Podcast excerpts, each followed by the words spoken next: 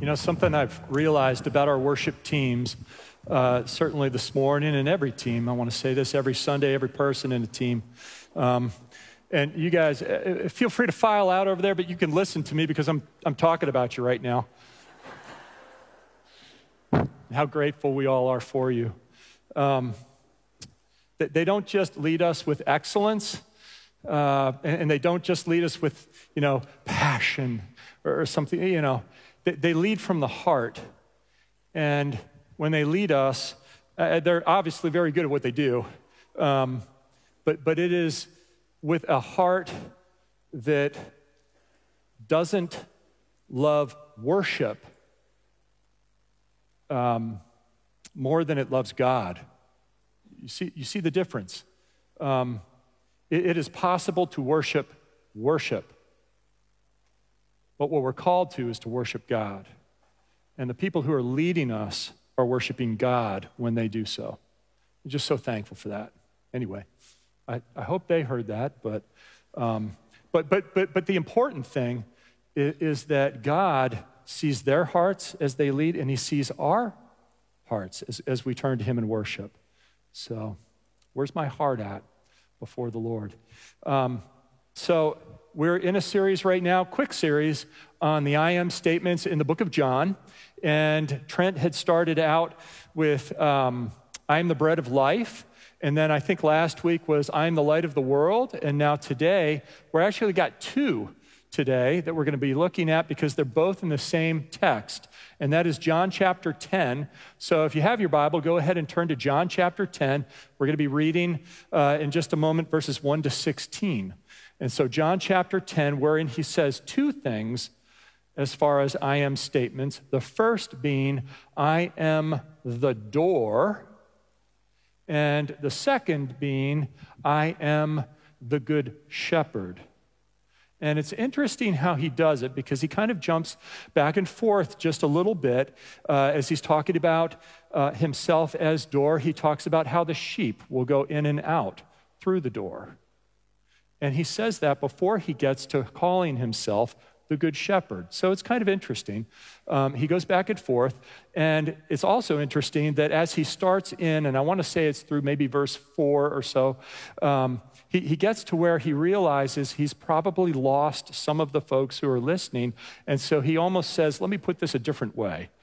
And he goes back and he says some more things in this text. So he kind of jumps back and forth, but he's talking about himself as door. He's also talking about himself as good shepherd. So two things about Jesus, but only one thing about us. The one thing about us in the text is we are sheep. He's door. He's also good shepherd. We are always sheep. We're sheep. And the thing about sheep is that sometimes, you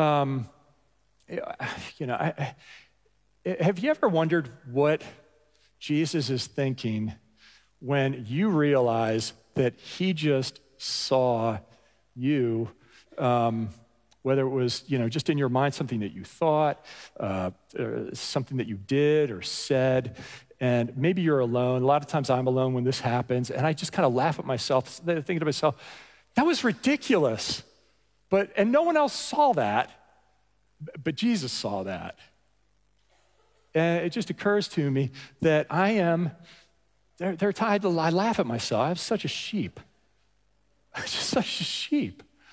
And that sometimes sheep, we mean well and we still muff it. And he sees that, even if others don't. Sometimes we think we've got it pretty much handled. We think that we know better. Hopefully it's not so bad that we think that we know better than him, but sometimes we think we know better than others. And sometimes we do think that we know better than him, but he sees that too. I wanted to show you just real quick here, you know, give you a little bit of an example here. Why don't we put that first? Do you see that? Can you read that? I mean, it's kind of baby blue chalk on a sidewalk, and Kim was out running, and she saw this. She took a picture of it. I mean, do you catch the irony there? Now, when Kim took the picture, she was using it as an illustration with friends that said, hey, even when you muff it, you can still be an encouragement to others. Isn't that a great thing to pass on in this world, okay? That's how my wife did. But my daughter, when my daughter saw that, she took it as, oh my word, did you catch the irony? That sometimes as sheep, little ones, we can muff it. It ought to read YOU'. You are smart, okay? It should pop up the next one. Sometimes we think that we know better. Check that out. I would have shown this on Mother's Day, but I wasn't preaching on Mother's Day. Can you believe the audacity? I had a good friend send this to me. He said, this is when I knew that my daughter was going places. Dear Mom, I can write better cursive than you. P.S. This is not my best cursive. Yeah. And my daughter saw that, and my daughter, you know, a little bit full of herself, which my daughter can be sometimes, and I love her, but it's true, says to me, you know, if she was bringing her A game, what she would have written was, I can write better in cursive than you.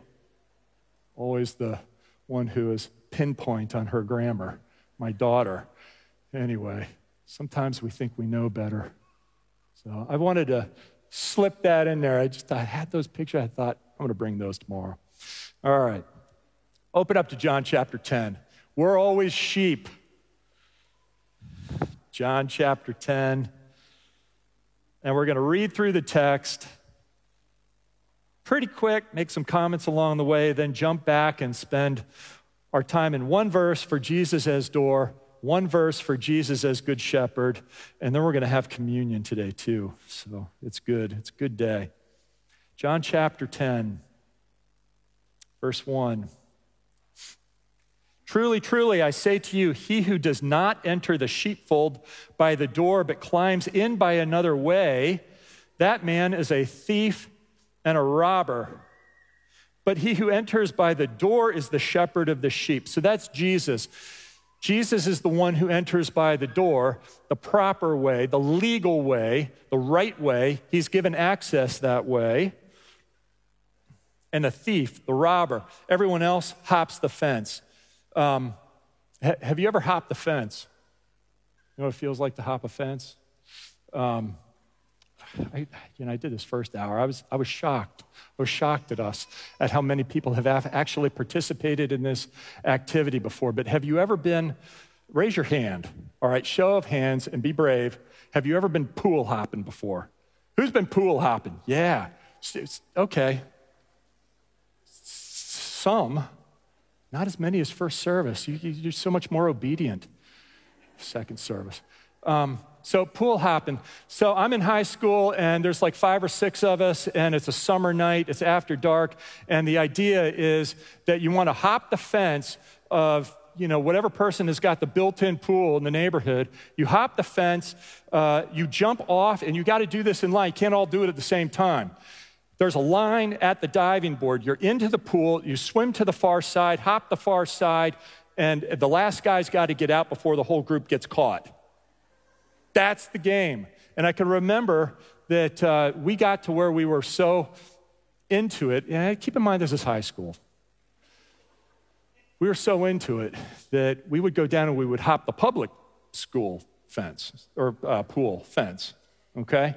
And I can remember there was a little depression in the lawn, because when we would get called, you know, a neighbor, someone would call on us, there's kids in the pool again, you know. And so what we would do is we would lay down in the little depression. It was just like that movie, The Great Escape. You've seen that movie, right?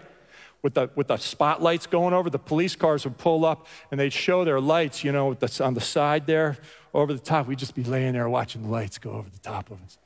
Never got caught. What, was I a thief?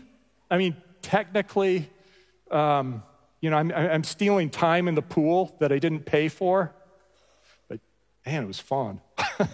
It was high school, okay. And there could have been a lot worse ways to get in trouble. I'm just having a good time up here preaching. Have you ever hopped a fence? Jesus doesn't hop fences. Jesus is allowed to go where he wants to go. He enters the right way, and he is Lord of whatever's on the inside or the outside. of the fence. Verse 2, but he who enters by the door is the shepherd of the sheep. To him the gatekeeper opens. The sheep hear his voice, and he calls his own sheep by name and leads them out. I love that it says he calls his own sheep by name. My favorite book of the Bible, chapter of the Bible, and verse of the Bible, Psalm 23:1, which does not say, the Lord is our shepherd, we shall not want. It does not say that.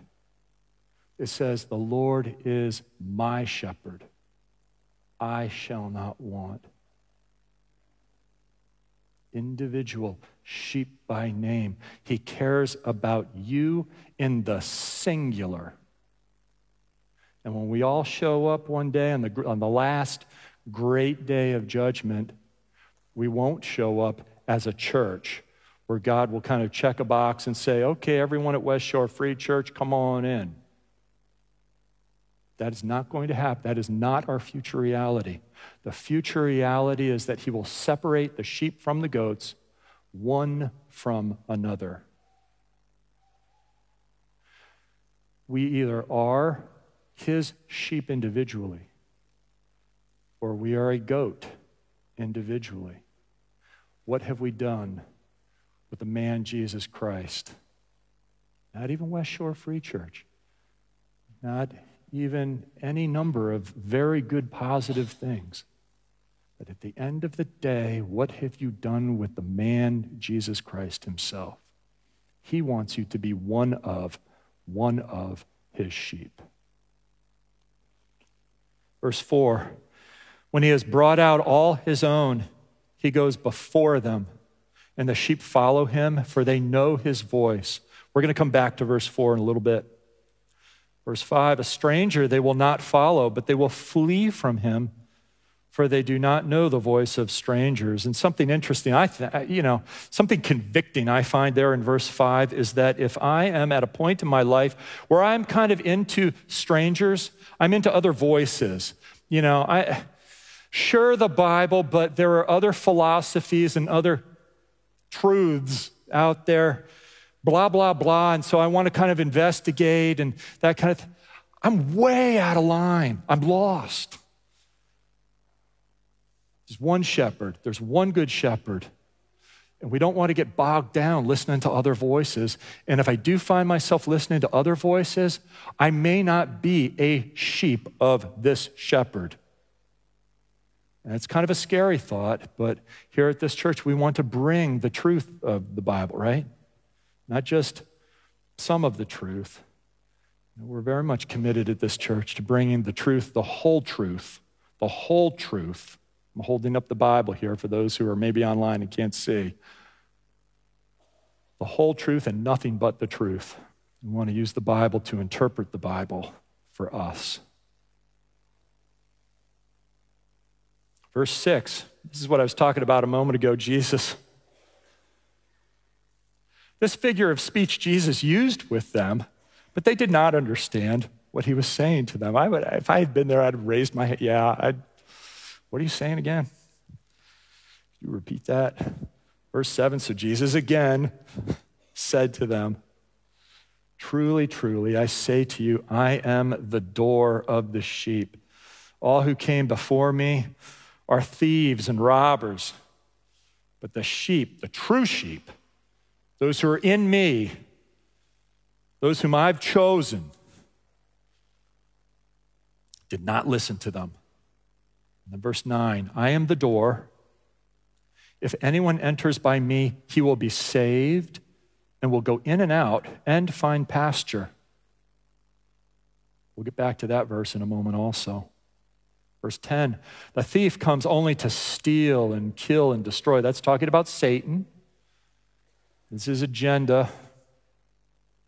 What he can't steal, he'll kill. What he can't kill, he'll destroy somehow. But ruin, whatever form it takes, Satan. And then Jesus says, I came that they may have life and have it abundantly. A life that starts now, it doesn't wait till heaven, it starts today. But it's also a life that is on my terms, not necessarily yours. If it turns out to be on your terms, it's only because you're in agreement with me, but we're doing things my way now, not yours. And so you experience what there is, what we might call a kind of a joyful surrender. Just a joy, a happiness drenched surrender and submission to the will of Jesus Christ, to rule your life, to live for him, to see what he has for you day by day. It's hard sometimes, but it's so good. It's so safe, secure. It's secure in him. The thief comes only to steal and kill and destroy. I came that they may have life and have it abundantly. And then he says in verse 11, I am the good shepherd. The good shepherd lays down his life for the sheep. Yes, it's good to remember when Jesus says, I lay my life down for the sheep. How did he do that? Well, he went to the cross. We sing about it every Sunday. Yes, and that's true. In this text, it means even more than that. It means that I have laid down my life ultimately as a once in the universe and over the course of eternity to future, eternity past to future. I have done the one thing to redeem at the cross, and now nothing more needs to be done. It's one shot deal. Nothing more needs to be added to the work of Christ, to the atonement.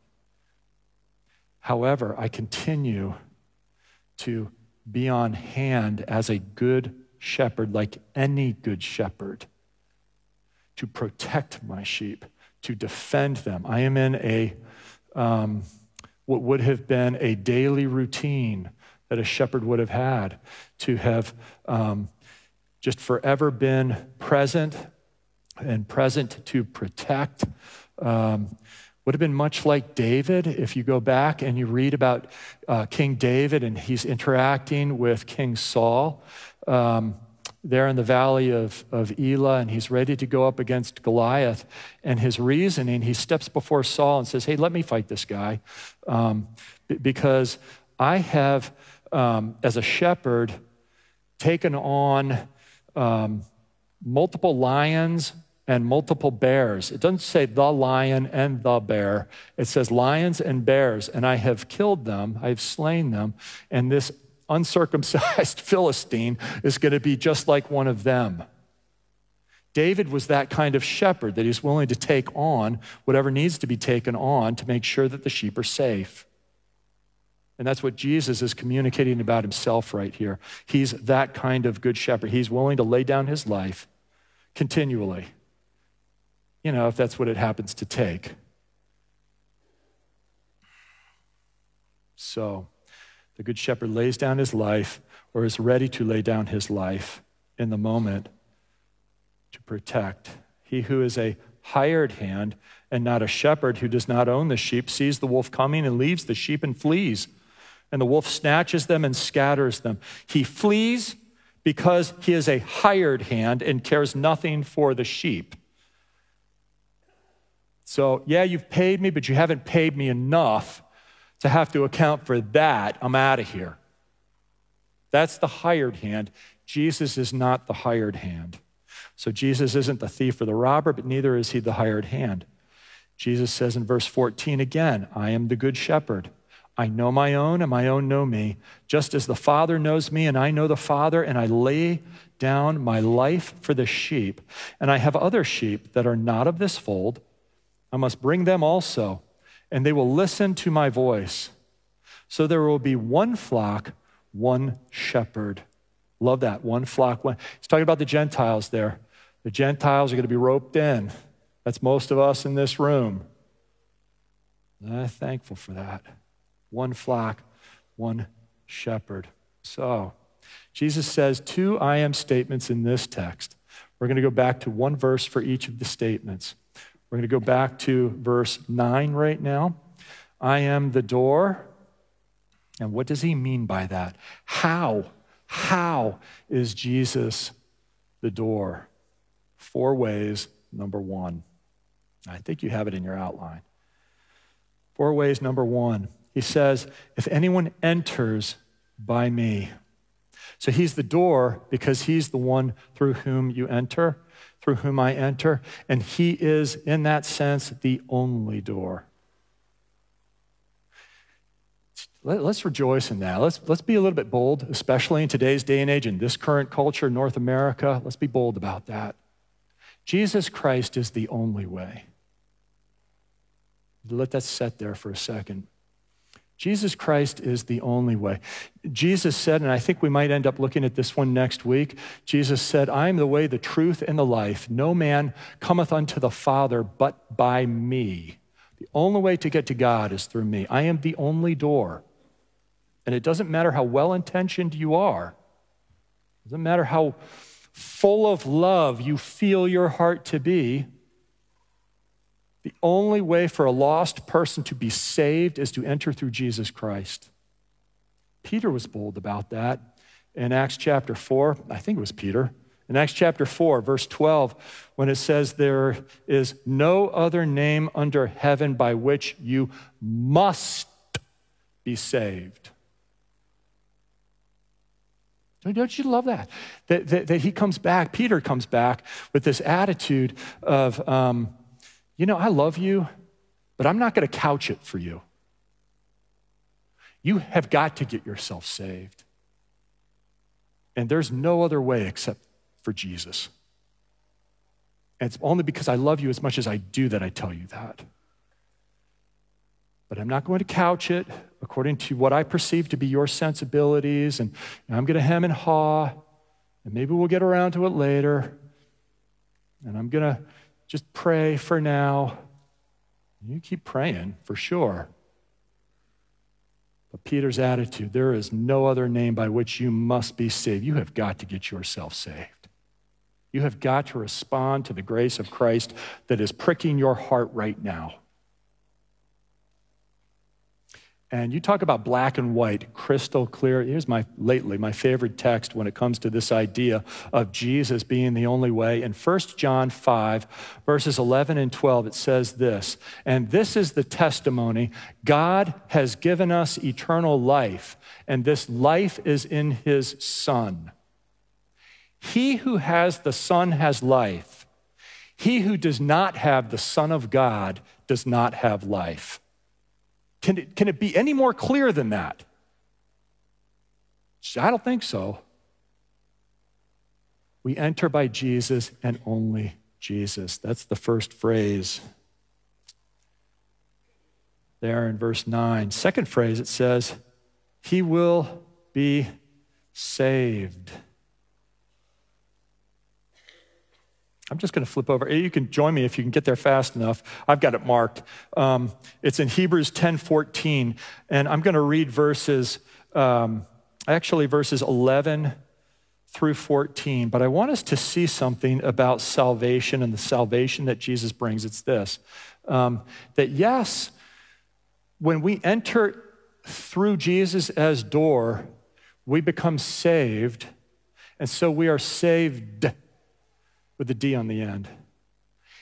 In addition to that, we continue to be saved all the way to heaven. We are saved and we are being saved. And this is one of my favorite texts here in Hebrews to bring that idea out. It says this in verse 11, and every priest stands daily at his service, offering repeatedly the same sacrifices which can never take away sins. So just super quick, to kind of fill in there a little bit. It's talking about Old Testament Levitical code, and there's this priestly system, and the priests are offering sacrifices to keep the people up to where they needed to be for the holiness of God. Okay, that's what's happening. And so you have even at once a year, high priest only, into the one room, the very back of the temple, the Holy of Holies, had to go in there with a rope around his ankle, because if he did something blasphemous while he was in there, there was no one going in there to get him, and they couldn't allow the dead body to remain in there, so they'd have to haul him back out. If he died in there, they'd have to pull him back out, okay? So care needed to be taken. That's how careful God was calling them to be.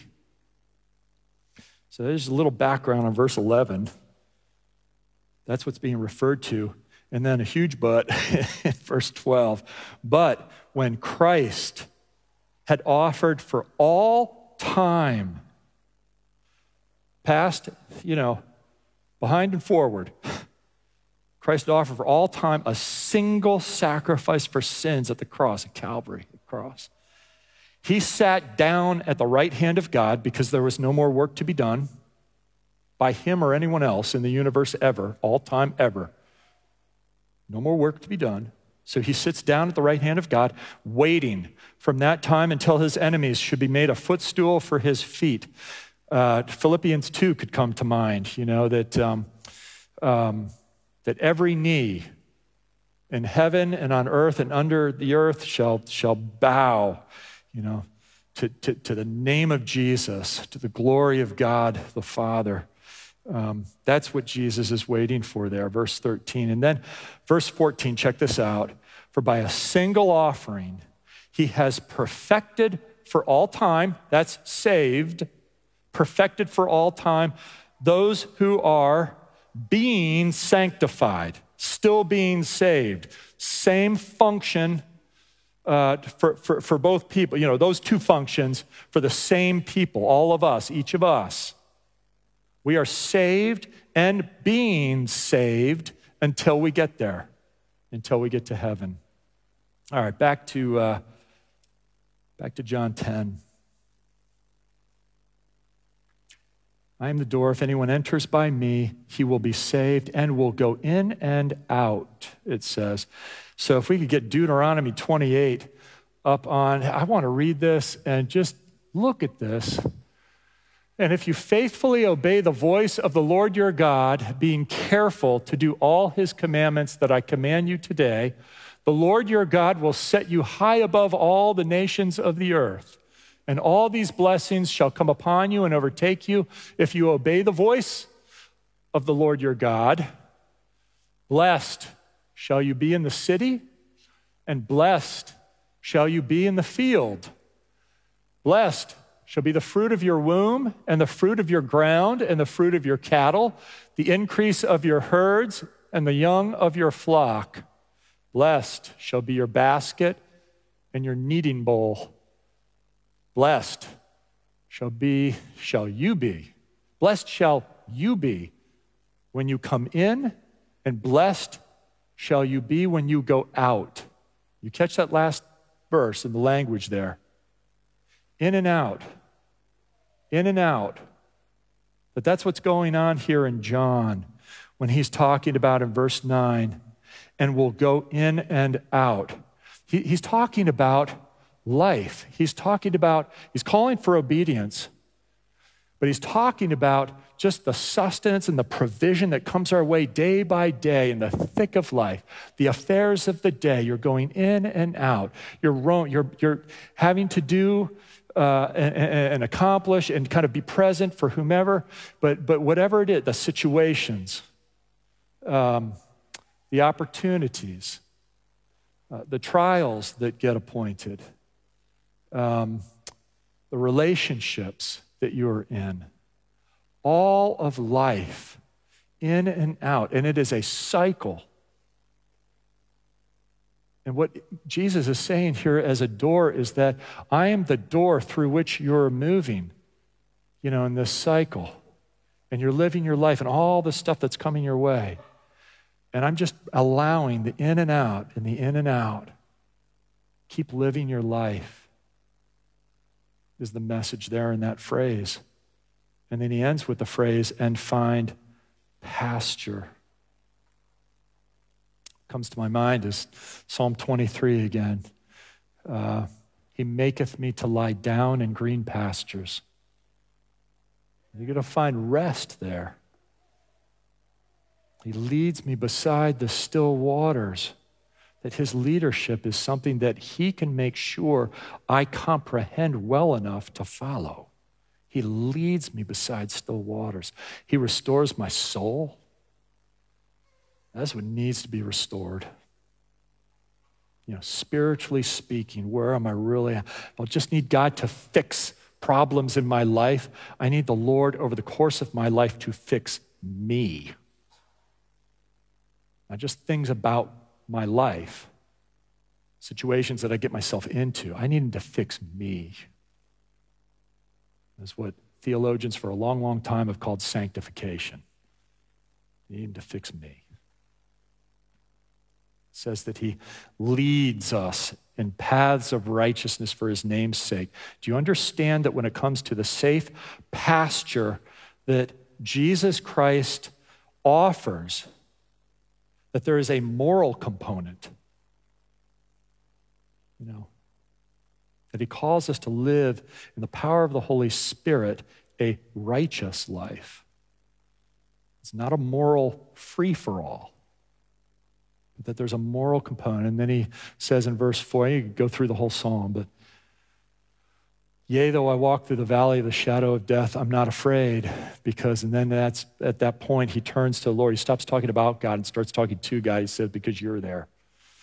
You are with me. You are with me, and your rod and your staff, they comfort me. Jesus said, I am the door. He also said, I am the good shepherd.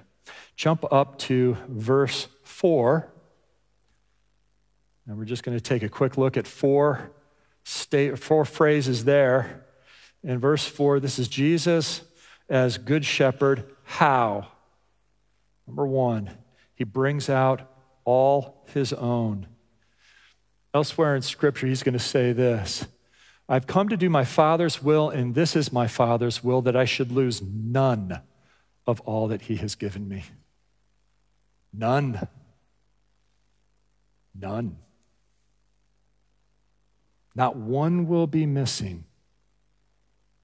I've had some people say to me, well, okay, it says in the Bible that Jesus has us in his hand, but that I still have the freedom to say to myself that I can jump out of the hand of Jesus and lose my salvation.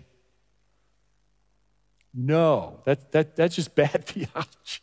That makes no sense. Because for you to be able to jump out of the hand of Jesus and to lose your salvation is for Jesus to disobey the will of the Father and to have let you go. Folks, listen, our salvation is not based in our love for God. It is based in his love for us. Yes, we're called to love him. The greatest commandment, love the Lord your God with all your heart, soul, mind, and strength. Yes. But our salvation is rooted in his commitment to us because he knows how fickle we are. When he gets us, if we're truly saved, he keeps us.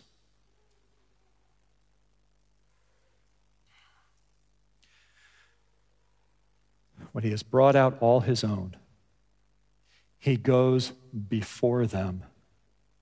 So let's have up, if we could, let's have Micah chapter 2. I love this. I love this text in Micah chapter 2. It says this, verse 12. This is God speaking through the prophet. I will surely assemble all of you, O Jacob. I will gather the remnant of Israel. I will set them together like sheep in a fold. There's your sheep metaphor. Like a flock in its pasture, a noisy multitude of men. He who opens the breach goes up before them. They break through and pass the gate, going out by it. Their king passes on before them, the Lord at their head. Years ago, this is one of my favorite things I can remember. This former job, and we were in upstate New York working at Camp of the Woods, and my wife, Kim, served as the director of the girls' camp there, Tapawingo, for 7 summers. And one of the things that those young college women who would come and be the counselor at the camp, what they had to do, according to New York state law, was that they had to travel every hike in the park that they intended to bring their girls on that next summer. And so because they were all, month of June, gung-ho, we're going to get in shape, we're going to rock this summer. And so what we would do is take them out 3 or 4, sometimes 5 hikes in one day to get them all up to speed, because there's just so many hikes that they could take their girls on. So we would go and we would do this, but because it was still earlier enough in the year, trails hadn't been traveled a whole lot, and so we would get out there on the trails, and there'd be all kind of winter blowdown, windfall, junk on the trail, and we'd have to clear it off. And so what I would do is, kind of chicken out and go to the last in the line. I would say to each girl, you take the next quarter mile, then you take the next quarter mile, and be removing the junk off the trail to clear it so that your girls will be able to have safe travel later on. We got to the point where we called this activity, labeled Jesus even. This is not an official name of Jesus in the Bible, but I think it's glory to him anyway. We call him the brush breaker. The brush breaker. That's what Micah just said. He's the one. He is the Lord who goes before them and breaks open the breach to make sure that they get to where they have to be and that they do so safely. I just remember what that was like. That is Jesus Christ. He goes before and he removes the obstacles. He guarantees safety because he's that good of a shepherd. When he has brought out all his own, he goes before them and the sheep follow him. I've shared this before, and in Matthew 16, it says this, when it comes to following, Jesus says, if any would come after me, let him deny himself, not deny himself things, but deny himself in favor of me. Let him deny himself, pick up his cross, and follow me. And then the next verse says this, because whoever wishes to save his life shall lose it. But whoever loses his life for my sake shall find it.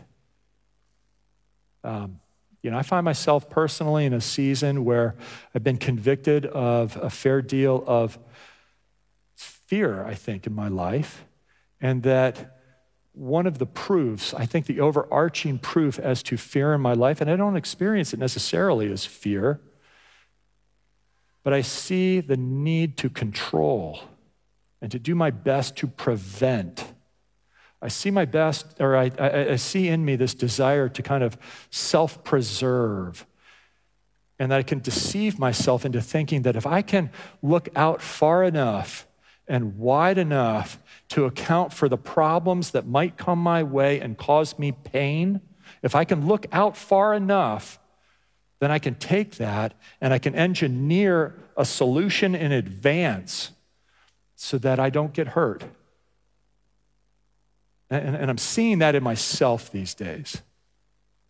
And what I've seen is that I end up doing that. I end up trusting myself more than I'm trusting God. And then what happens is when things don't work out for me, I get angry at God. Because my attitude, and then I realize my attitude is, well, why did you do that? Why did you let that happen to me? But then I'm realizing, by the grace of the Holy Spirit, then I'm realizing, it's because I'm not following him. I'm expecting him to follow me.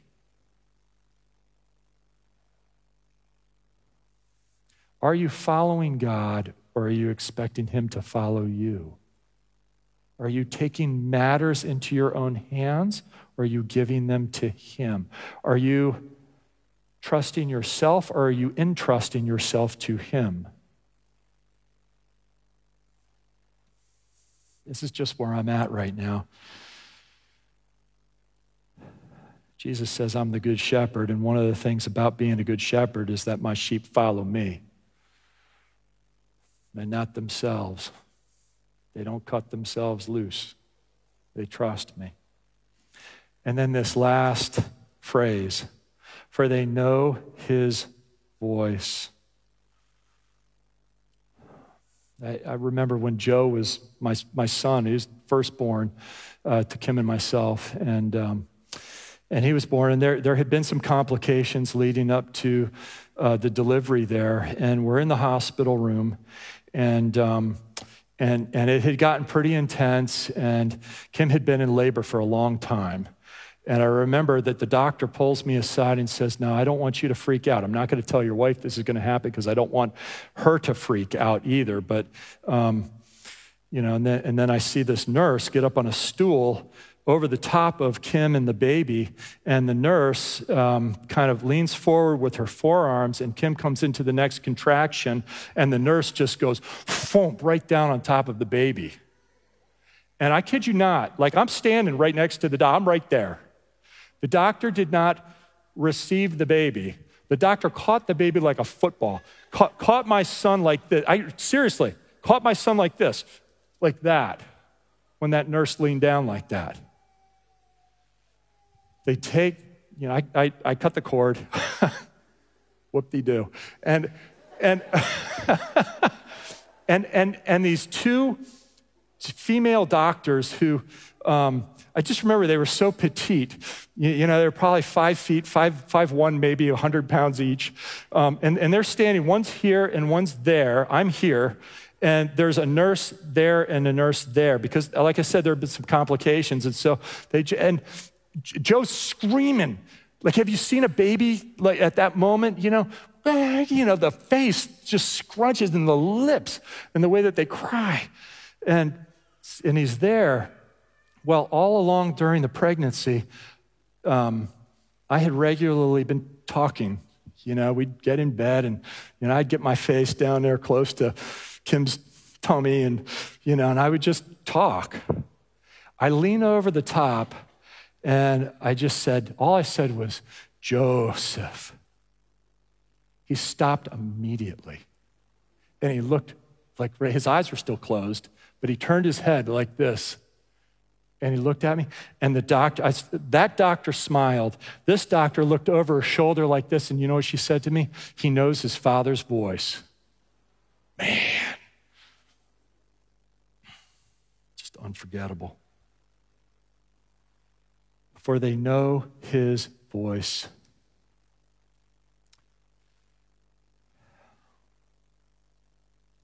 Jacob knew his voice. He said so in Genesis 48:15. The God who has been my shepherd all my days is how Jacob refers to the Lord.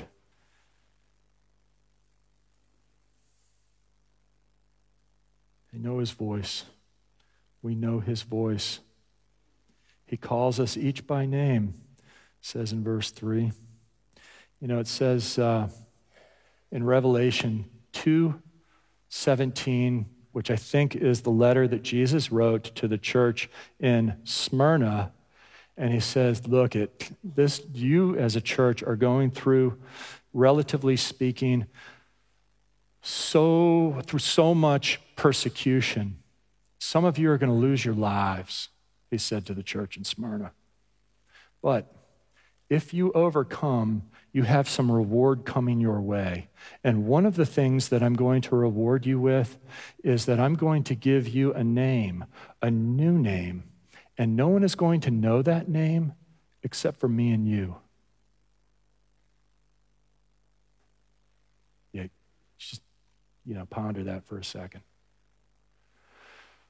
You have a name, and no one else in existence is privileged to know that name except for you and Jesus. That's something for just the two of you to share. It's that intimate. Just the two of you. He wants to give you that name. And you hear his voice when he calls it. So we're going to be moving into communion here, and I'll invite the servers to come forward. Let me say this about, as the servers are coming forward, let me say this, that it says in verse 9 there, if anyone, underline that again, if anyone enters by me as door, if anyone. And so just extend kind of an invitation right now. If the Lord's working away at your heart today, could and should be the day you give your life to him. Hear me on that. So we're careful at this church. We want to obey what it says in 1 Corinthians 11, where Jesus says, or where Paul actually writes, be careful not to drink judgment unto yourself by partaking of the communion offering in a way that would dishonor the Lord. And the way that you dishonor the Lord is by misrepresenting yourself, by participating in this as though you have made the decision to have the body and the blood of Jesus count for you when you actually haven't made that decision. This communion, this Lord's Supper, is meant to do one thing: remember. Jesus said, for as often as you do this in remembrance of me. And so when those of us who are in Christ, we have that saving relationship with him, having repented of our sin and placed our faith in him to save us, what we're saying is, you gave your body and you gave your blood so that I don't have to give my body and I don't have to give my blood to atone for my sin. That's what's happening here with communion. So we just ask you, if you haven't made that decision yet in your life, to let the elements go by, and that that'd be a good thing and a blessing, okay? But that if you feel like you want to respond to Jesus right now, and I want to take this because I believe that's what he's doing for me right now, then by all means, take communion. I'm going to read. From 1 Corinthians 11, and then I'm going to pray, and then we're going to participate. It says this in verse 23 of 1 Corinthians chapter 11, for I received from the Lord what I also delivered to you, that the Lord Jesus on the night when he was betrayed took bread, and when he had given thanks. Let me pray, and let's together thank the Lord, and then we're going to have the distribution of the elements. Let's pray. Father, we come to you in the name of the Jesus we are remembering right now, the Jesus of your word, the Jesus who is your Son. This is the testimony. You have given us eternal life, and this life is in your Son.